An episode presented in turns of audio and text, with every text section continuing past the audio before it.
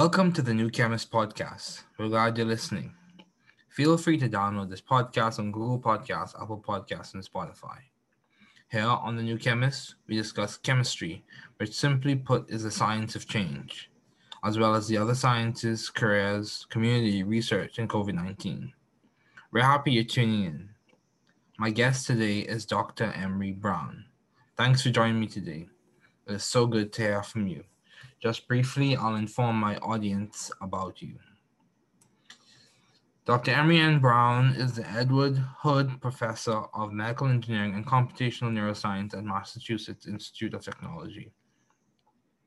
The Warren M. Zapol Professor of Anesthesia at Harvard Medical School and a practicing anesthesiologist at Massachusetts General Hospital.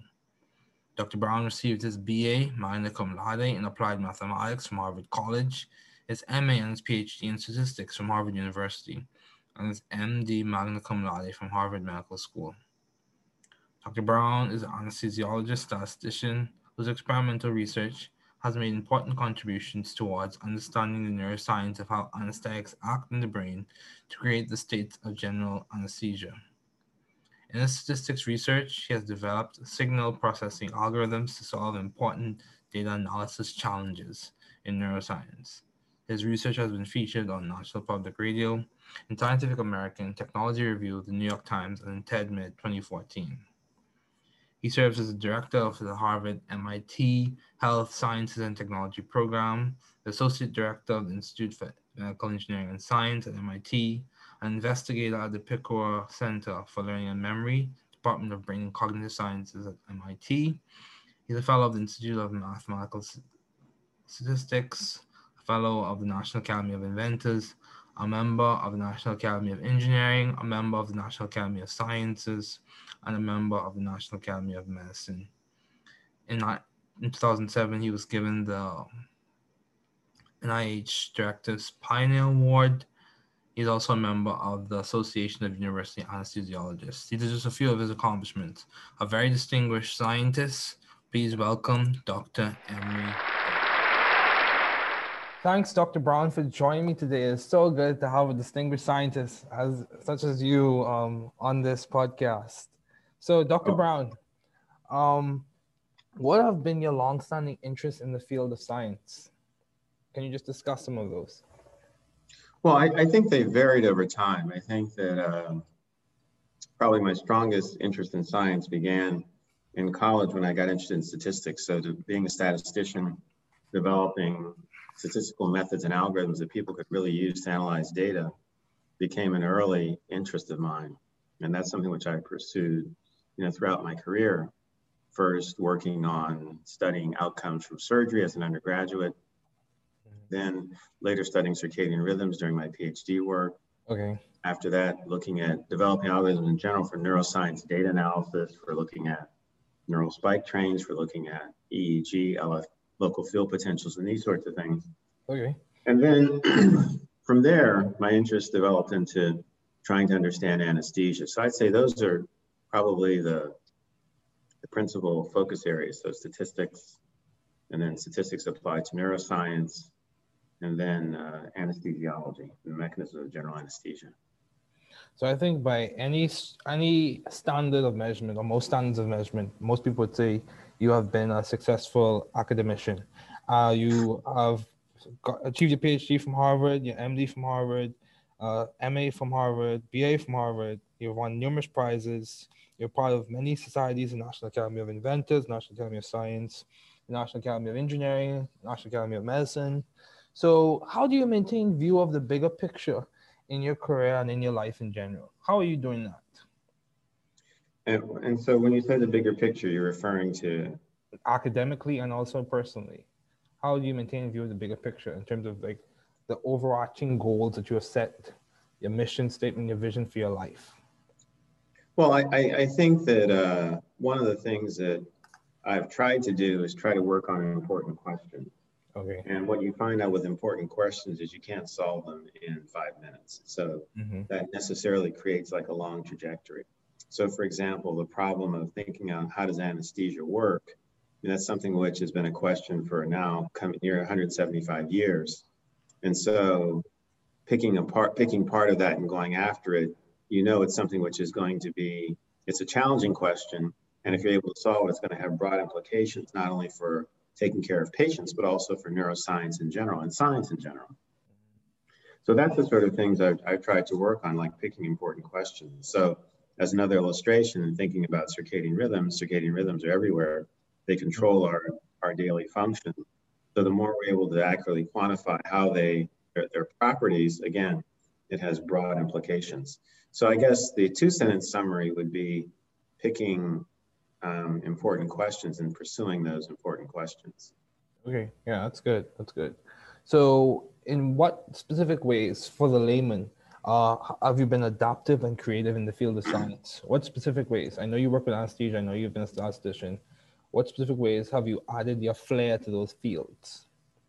Well, I, I think that uh, if we start with like the circadian rhythms, I think right there was the the main thing that I did was in looking at the data that were being recorded at those times, like looking at core temperature rhythms to track mm-hmm. the circadian system in, in patients or in study subjects. Mm-hmm. I work to give an accurate description of those of those oscillations. Okay. So trying to make the model capture the structure and the data as accurately as possible and using or what we call harmonic regression techniques to do that. Mm-hmm. But then not just stopping there, but developing a full inference framework. So you could actually you could measure the aspects of the rhythm, you know, say the period, the mm-hmm. amplitude, and then from there be able to make statements of uncertainty about, you know, how confident we were about the characterizations that we came up with. Wow. So that allows you to have uh, an inference framework. And then going on to some of the other work, like looking at neuroscience data, mm-hmm. the same idea in principle, and but there's a key concept there that I was able to take advantage of and use, and I've continued to use throughout my career, and that is neuroscience data, because you're recording from the brain and central nervous system, is dynamic. It changes over time. Mm-hmm. And you need statistical methods that also capture those changes over time for it to be accurate. And so those were things that I was practiced in that I learned as part of my PhD training. So whereas most of the methods that were being used are static, mm-hmm. And so you, it, so then it becomes like a kludge to really use them. so by starting from a framework where I already had methods that were dynamic, mm-hmm. that captured phenomena that changed over time, I was able to develop more accurate descriptions of those sorts of data as well. So in other words, really understanding the properties of the data, really what the essential elements of the problem are. I think that's something which I tried to focus on, and that's you know yielded me some, you know, some measure of success to, to date. Yeah, I would say so too. It did. So, um, how have you sort of found the right environment for you to thrive scientifically and intellectually? I, I, I think a lot of people aim or aspire to be at institutions such as Harvard and other institutions as well. Um, so how did you find, how do you know that was the right environment for you to thrive in scientifically and intellectually? Well, I can't say that I knew it. I mean, I, I think I was just like any other student starting off at, you know, like Harvard, you, you know, really in many respects impressed by what the institution had to offer. Mm-hmm. But then once I was there, then saying, well, I really have to take advantage of this. And I remember specifically that um, when I was a when I was a junior and I was thinking about what I wanted to do for my senior my research for senior thesis, uh, Ken, Ken Wachter, who was a professor in the statistics department at the time, said, well, since you're thinking about going to medical school, you should probably write a thesis, an, an undergraduate thesis on a medical topic and he suggested I go and talk with Professor Ken, sorry, talk with Professor Fred uh, Mosteller about that particular issue, and and work developing a research project with him, because he was a statistician who was working on studying outcomes from surgery, okay. and that this would be a good idea for me to to join a project like that. So that's what I did. Mm-hmm. So I guess the key thing was realizing that um, what sort of opportunities were there mm-hmm. at Harvard and then take advantage of them because you could certainly be there and not take advantage of opportunities that were there. That's true. I think one of the real things that I think it was the case at the time, I think it still continues to be the case. The opportunity to write a, a senior thesis with, you know, a leading scholar in an area is something which, you know, was had was amazingly beneficial for me for the long term. Mm-hmm. It, it got to watch up close and personal how, you know, one of the top statisticians in the world did research. I got to see you know how he how he thought, how he interacted with you know other scientists, other physicians, with, uh, with physicians. And, and it, it was very helpful for me to think about the sort of scientist, and in my case also physician, that I wanted to be and the way I'd like to be able to, to do research. And being very specific, one thing about Professor Mosteller was that he could work with anybody. He could work with the best statisticians, you know, the top physicians, mm-hmm. graduate students, postdocs, but he could also work with undergraduates like me. And so having, you know, just basically seeing that, and I can honestly say that's something I've tried to emulate. Oh, wow. That's good. That's definitely good. So, um, you speak about uh, your desire to attend medical school in your junior year. So, how did you delineate or decide between MD, PhD, or MD? Because I think that's a lot. That's a challenge that a lot of people encounter. How did you differentiate whether you want to choose MD, PhD, or MD? Well, I, I think what happened was is I knew when I came to college I wanted to go to medical school. That was for sure. Okay. And I can't remember exactly or whether it was in my sophomore year or, or earlier that I decided I wanted to do a PhD also. Okay. And I when I once I really fell in love with statistics, which was between sophomore and junior year, mm-hmm. I decided I wanted to do my PhD in statistics because I just liked the I really liked statistics. It was just very powerful paradigm, very powerful framework was and still is. Mm-hmm. And and I just wanted to to master that. And I thought that but I also wanted to be a physician. Mm-hmm. And I thought, as opposed to just compromising and doing one or the other, why not do both? And that was how I just made the decision, mm-hmm. which was a fairly avant garde idea at the time because um, when I entered the Harvard MD PhD program, nobody had done a PhD in statistics before. That was a rather new idea. There's a new idea there, uh, there, but also in other programs in the country because it was a people looked at me with a lot of surprise when I meant when I said that's what I wanted to do my PhD in. But it was very clear to me that you know medicine was a field that had a lot of uncertainty, mm-hmm. a lot of data, and even more now. And having people who are formally trained in how to quantify that uncertainty and make decisions on uncertainty just seemed like a natural path, and that's what I just decided to do. Yeah, that's good. That's good. So, given all your responsibilities and accomplishments, Dr. Brown, how do you maintain a balanced life or how do you, or you strive to maintain balance well it, it's um, you know i, I think uh, you know fa- family is first there's no question about that yeah, yeah. and you know the uh, the accomplishments are basically no fun and they have they have no luster you know if your family isn't well taken care of and your you know your family isn't happy Mm-hmm. And so, you know, we spend a lot of time, you know, on, you know, downtime on the weekends, vacationing, you know, during the summer, spring, when the kids were in, when the kids were younger, sort of making sure we took, you know, vacations during the four seasons. Mm-hmm. And, you know, my wife, like me, likes to travel. So we, and very often if I have trips to various places to give lectures, we turn them into sort of family outings also. Okay.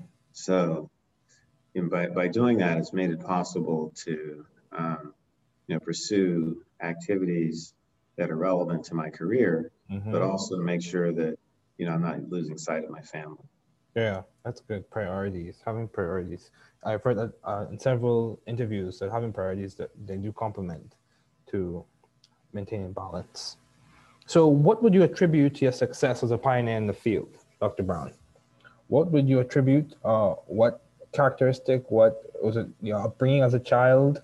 Was it your time at Harvard? Or was it your belief system? Your perspective on life? What would you say has complements your success as a pioneer in the field?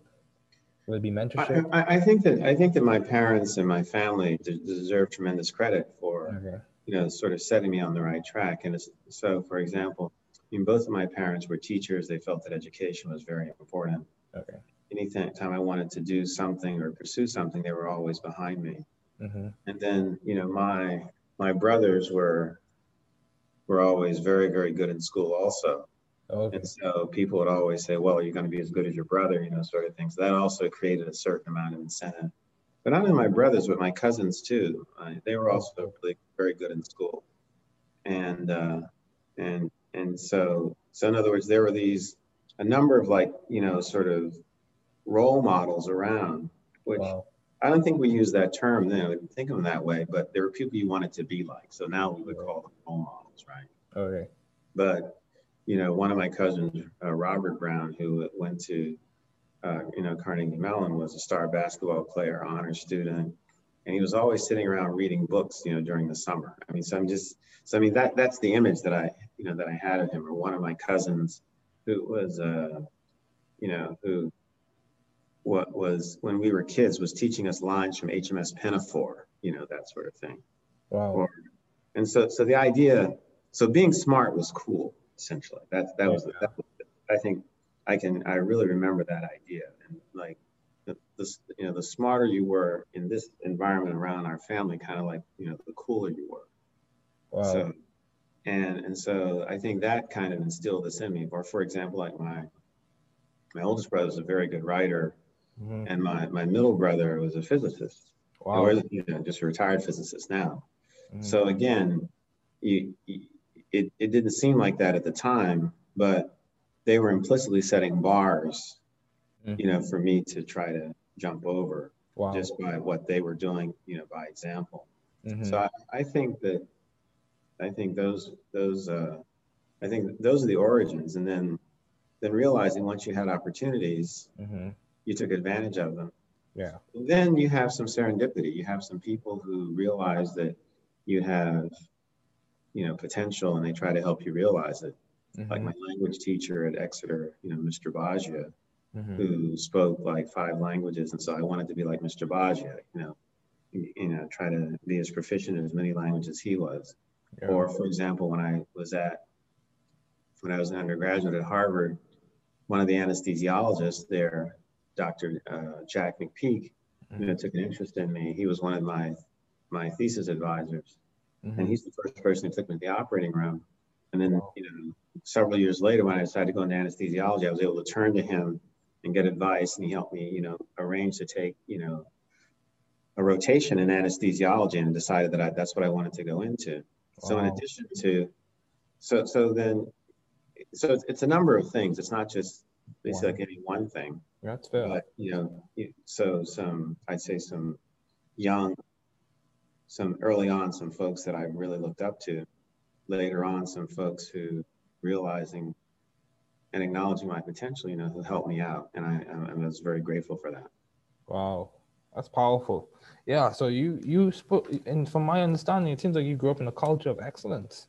Of Mhm. course, I'm sure there were things that uh, could have been improved on, but um, you said you grew up in an environment where it seems like everyone was pursuing excellence. What what would you say? Would you say it was your parents or their brothers and sisters that contributed to that? Oh yeah, yeah. For example, yeah, like so my mother's family, my mother's family grew up in Pittsburgh, and uh, Mhm. the uh, my mother and her older sister. So that my mother was one of seven children, Okay. and uh, so she was the second oldest, and her sister was was extremely smart. You know, Oh, okay. her older sister. My mother's extremely smart. She graduated from high school when she was 16. Wow. I remember my uncle, who was the next one in line, the third one, was saying to me, he says, "You know, your mother and Anna and your and your aunt Anita made it hard for me because they had done so well in school. I had to do well too. You know, that sort of thing." Okay. And you know, on the other hand, my father was very industrious. I mean, he was someone who was orphaned. He was 14. He and his brother had lost both his parents. They were raised by their grandfather Wow. but they had someone who my my his grandfather my great grandfather was this amazing guy. He was a minister but he was also a gentleman farmer. Okay. and he owned this very large parcel of land hmm you know there in in florida where i grew up which we still own today. Okay. and that he was an amazingly industrious person. And i know that rubbed off on my father because my father was always doing stuff both for the family but also for the community he was very committed to his uh, you know his com- his community hmm so I, I think that in fact i know that you know i inherited that that, that perspective you know those goals those sorts of uh, the, the, sort of uh, the, the sort of can-do attitude that my father, you know, always had. And I'll just give you one example. Like um, Okay. I'm here to listen. at the time, uh, my father's grandfather wanted him to move back to Florida because after he got married, they lived in New York and in Pittsburgh. Mm-hmm. And um, he wanted him to move back because he wanted somebody living on their property. So my father decided to build a house. So this was in the nine, about 1957, 1958. Okay. Um, and as you can imagine, my father couldn't get a loan from the bank to build a house. Mm-hmm. And, and as we know, one of the, the most important things entering into the into the American dream is to be able to build a house and you know mm-hmm. lay down roots, right? Yes, I agree. So I didn't know this until many years later. Um, he actually borrowed money from an auto body shop to build a house. He couldn't oh. get a loan from the bank. Wow. And I remember when we paid off the note, I was, I don't know, I must have been about 10 or 11 at the time. And I didn't quite understand everything, you know, that was going on, but I subsequently figured out what had happened. Mm-hmm. But, but the thing was, is that because the conventional means that most, you know, Americans would have used to build a house, getting a loan from the bank and doing that um, was, wasn't available to him, he had to come up with another strategy yeah. that would work. Mm-hmm. And he did it. And so I think about that now. I mean, think about if he'd not been able to do that. Mm-hmm. You know, you know, where would I, you know, where would I be now if that, if, if he hadn't done that? Mm-hmm. And so, but then taking from that, realizing that if people put obstacles in your way, you have to re, you have to outthink them. Yeah. I mean, and, and I've seen myself do that like on a number of occasions, but, but I mean, but that was probably one of the most you know concrete examples because mm-hmm. the people at the bank couldn't believe that an African American would want to build like a real house, you know, like a solid, you know, three bedroom, you know, two and a half bathroom, you know, living room, Florida room, mm-hmm. you know, mm-hmm. outside porch, you know, house. They, they figured it would just have some idea of like a little shanty or something like that in mind, but that was that was far from what my father had imagined because he had studied industrial arts in college, so he knew how to build things. Okay. And with the help of his brother and his uncles, they actually built the house. Wow. Wow, that's good. Yeah. Um, yeah. Wow. I'm learning a lot, Dr. Brown. So, um, how have you maintained vision and teamwork in your environment, in your lab, in your workspace in Mass General? Um, how do you maintain vision and teamwork? How do you make sure that everyone's collaborating and seeing the big picture and trying to answer those important questions that you mentioned? I, I, think I think there are two things. I think one, you you you look for you look for cool problems, okay. and you get people excited about cool problems. I think that's the starting point.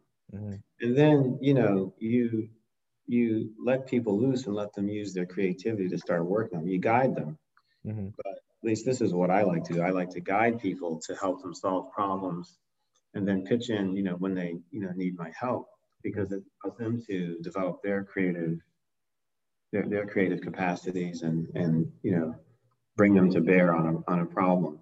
Mm-hmm. Um, I, I, think that that's probably the most important thing, and also making it fun. I mean, mm-hmm. you know, I uh, I feel like in many regards now I'm more a cheerleader than anything else. I'm not so much the person like doing the work. I'm just there rah rah rah, you know, yeah, keeping them going and uh, offering suggestions and making sure people aren't getting stuck. Mm-hmm. And, and, I think that, that's that's probably the main thing that I do. And mm-hmm. and I can honestly say it, it's fun. It's it's fun working with. You know, it's watching people who are you know many years my junior master concepts that I didn't master until I was like maybe 20 years older than they were. Like, wow, they know this stuff already. You can only imagine what they can do or what they'll be able to do, you know, going on into the future. Mm-hmm. And so just sitting there marveling at that and trying to facilitate that is a real pleasure. And I and I I, uh, I, I try to keep that going on a day to day basis. Okay, wow. So uh, as we start to wrap up, you mentioned how being smart was cool. I I can be wrong with this. However, I'm not sure if that's the the prevailing message in many instances or in many circles. Mm-hmm. Um, so what would you say could complement a change in that dynamic? Um, where it's not just the athletic environments that have uh, a lot of uh, attraction to them for young people, but academic environments as well. You know, how can we make that a more prevailing message? That intellectual curiosity and intellectual development is worth the time and effort. Yeah, I mean, I, I think we really have to. I mean, I, am clearly biased because I'm an I'm an academic. I'm in science, and I you know yeah, I feel strongly that people should know about yeah. you know, academics and science and those sorts of things. But but I think that you know you know I'm indebted to you for taking time to talk to somebody like me to allow me to tell my story. Oh, because wow. you know it's you know it, what's it's more exciting to know to hear about Jayson, Jayson Tatum having scored 50 points and won the game for the Celtics than, oh, definitely. than hear about what I'm doing. You know. so and and that that's just the realities of it. That's true. But, however, you know, being able to like, for example, I, I have three sort of, after my father, I have like three heroes, additional heroes in mathematics. You know, one is Benjamin Banneker, you know, the black mathematician mm-hmm. who laid out DC. Mm-hmm. the first person to really characterize the cycles of the circadia, you know, the mm-hmm. the you know the, the insects which come which come out every 17 years. Mm-hmm. So he was really, and he did this over something like four or five cycles. So he started when he was 17. Okay. And so he was probably the country's first data scientist when you think about it. or another person is Katherine Johnson. When I learned about her, I was just like blown away. Mm-hmm. You know, basically the woman mathematician, African American woman mathematician, who worked out the flight trajectories for the early um, Mercury and I think also Gemini space missions. Mm-hmm. I mean, just think about it. She did the calculations by hand. Yeah, that's true. I mean, that, that's that's just like unreal. And the third person who actually had the good fortune to meet is David Blackwell. He was mm-hmm. African American professor at Berkeley, University of California, Berkeley, professor of statistics. Mm-hmm. I mean, just like an amazing mind, soft spoken, just totally respected because he was just so, so brilliant. First mm-hmm. African American elected to the National Academy of Sciences in 1964. So more than 100 years after the academy was actually set up, the first African American was elected. He was, it was he. Mm-hmm. So, you know, I, I think about, you know, people like that. And I'm saying, gosh, if I can be anything like those guys, you know, so, yeah.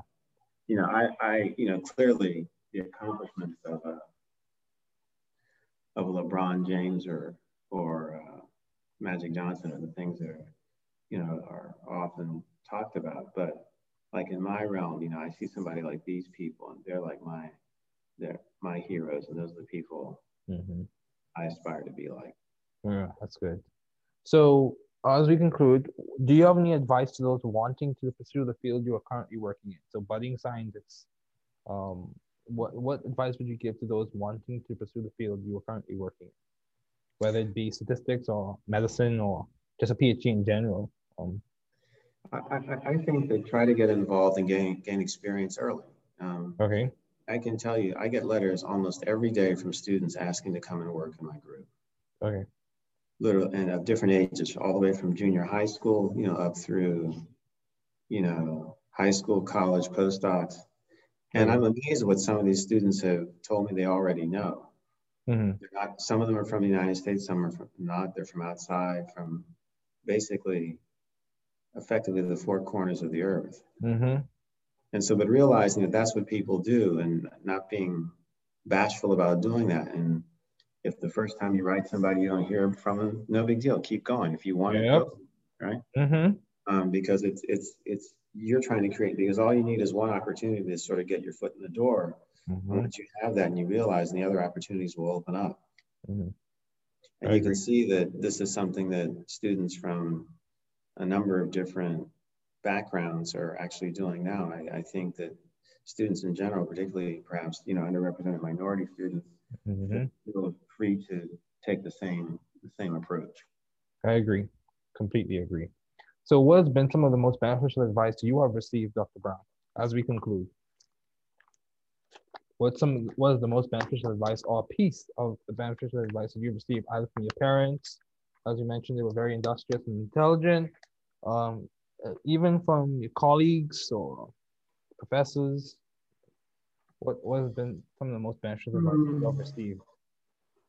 Doesn't I, I. I, the, the, most, uh, I mean, I, I think uh, a, a, number of things. I think, uh, you know, just in watching like my parents, you know, just like working hard and and also, but then encouraging intellectual pursuits, you know. Mm-hmm. And uh, and I think I certainly have picked up on that and tried to amplify that. I just remember my mother saying at one point, like I told you, she was extremely smart. Mm-hmm.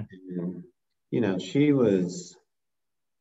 It was very clear she lived vicariously through us. You know, the things mm-hmm. we were able to accomplish. You know, not only me but my brothers as well. Mm-hmm. And one point in sort of a more candid moment, she said, you know, if I had had opportunities, I'm sure I could have been, you know, a lot more than I am now. Yeah, I've heard that same sentiment from and that, as well. I mean, that kind of stuck with me and just sort of said, well, you know, I have an obligation to try to be as successful as I possibly can because my mother made it possible for me to get to where I am now. Mm-hmm. And she sacrificed a lot to, to be where she was. And, uh, and and I, I should you know I should basically do the same thing. Mm-hmm. Then a compliment a complimentary idea. I just remember I, I, just remember my uncle saying once that you know it never hurts to be nice. Mm-hmm. And so if you can help somebody, why not? You know, just I know, right? Just just that simple, not deep, but just yeah. And it can take on many forms. It can just be meeting someone on the street to helping someone with their career. So mm-hmm. I think some somewhere in there, some of the best advice I've received. There are probably other things, but they don't come to mind right now. That's fair. That's fair. Well, Dr. Brown, thank you so much for joining me today. It was good to have you on. Oh, thank you very much for having me, David. I really appreciate it. Chemistry field highlights. Femtochemistry. So surveying the literature and looking at the work of Yoshitaka Tanimura, Koichi Yamashita, and Philip A. Anfinrud, we embark on a new discussion, femtochemistry. In short, a key feature of the chemist of chemistry is the analysis or breaking and or the formation of bonds, which some consider to be theoretical constructs in some instances. A key feature of the elementary steps of bond making and breaking are molecular vibrations, which occur approximately at the 10 femtosecond scale. So, okay, with this view in mind, ultra fast processes um, are or is a phrase that can definitely describe chemical reactions and has been umbrellaed or covered or falls under the term femtochemistry. Chemistry conceptual developments. So today we're going to be introducing or talking about regiochemistry principles. So key things you want to keep in mind are you want to understand the fundamentals of regiochemistry, understand Markovnikov's rule and the anti-Markovnikov's rule, and we want to try and understand Zaitsev's and Hofmann's rule. So regiochemistry principles and other ideas. Regiochemistry comes from the Latin word regionum, meaning direction. Regiochemistry describes the principles involved in the directionality or position and placement of reactants to form products. Regiochemistry is very important.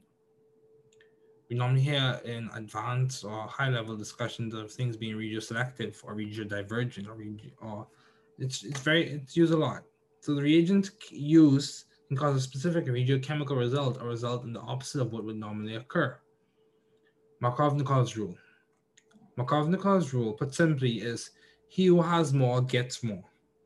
Markovnikov's rule in the addition of a halide to an unsymmetrical alkene, um, typically in the addition of a halide to an unsymmetrical alkene, the hydrogen goes to the carbon with the greatest number of hydrogens and the halide ion goes to the other carbon. In another way, this rule states that the halide adds so as to form the more stable carbocation intermediate. Anti-Markovnikov. Anti-Markovnikov is the reverse. He who has more gets less, in which the carbon with the greatest number of hydrogens does not receive the hydrogen, but the most electrophilic portion of the molecule. For example, in hydroboration oxidation in the presence of peroxides, the borohydride adds the less substituted carbon of the hydrogen, and the hydrogen adds the more substituted carbon. In short, now mechanistically, it may occur slightly it's a little bit more involved and more detailed, but in short, that's what we're going to say occurs. Um, however, stability comes about because the electron density shifts from the electrophilic borohydride, resulting in it possessing a partially negative charge, and the more substituted carbon possessing a partially positive charge. This is indeed stable due to the electron density donating capacity of the alkyl group, S character, and orbital overlap of the alkynyl carbon. The alkynyl group with alkyl or electron donating substituent provides stability. Zaitsev's rule. Zaitsev's rule is a directionality principle in which most substituted alkene is favored the use of a small base, such as ethoxide. Um, Zaitsev's rule is very significant and aids in predicting products and elimination reactions. Hofmann's rule. Hofmann's rule is another directionality principle in which the less substituted alkene is favored to the use of a huge or large base, uh, such as straight butoxide. Hofmann's rule is also very significant and aids in predicting elimination reactions. Hammond-Leffler postulate. The Hammond-Leffler postulate essentially states that the product resembles the molecular arrangement of the transition state. In simpler terms, the view on the potential energy hill continues in some ways as you follow through the potential energy journey. So progressing in that direction, we're going to talk about some new stuff today. Again, surveying the literature and looking at the work of Shantanu Roy, Stefan Goedecker, and Vladimir Hellmann, we embark on the journey of the Bell-Evans-Polanyi principle. So typically, uh, or in short, the Bell-Evans-Polanyi principle is valid uh, for a chemical reaction that proceeds along the reaction coordinate over the transition state. And that concept is extended um, to molecular dynamics trajectories that in general do not cross the dividing surface between the initial and final local minima at the exact transition state.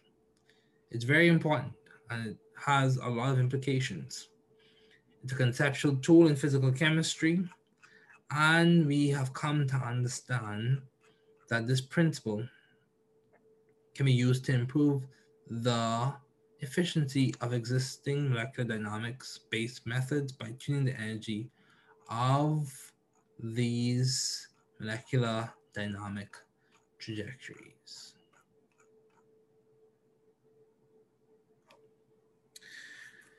Along with that, we'll be discussing the Dimroth principle or Dimroth rearrangements. These are frequently encountered in heteroaromatic chemistry and was first recognized in the triazole series. Um, this term was coined in 1963 as a convenient way of referring to the isomerization proceeding by ring fission and subsequent recyclization, whereby a ring nitrogen and its attached substituent exchange place with an amino group in a position alpha to it.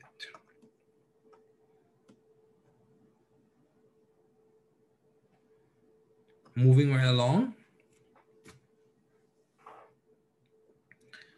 we'll discuss a mechanistic highlight. Today we'll be talking about the Suzuki cross-coupling reaction. The Suzuki cross-coupling or the Suzuki Miyaura cross-coupling is a type of palladium catalyzed cross-coupling reaction. CC bond formation using aryl halides and organoboronic acids. It is one of the most important reactions in synthetic organic and medicinal chemistry.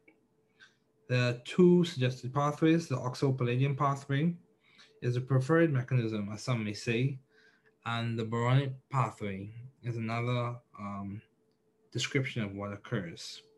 Of course, these occur through catalytic cycles, and this reaction was likely first described around 1979.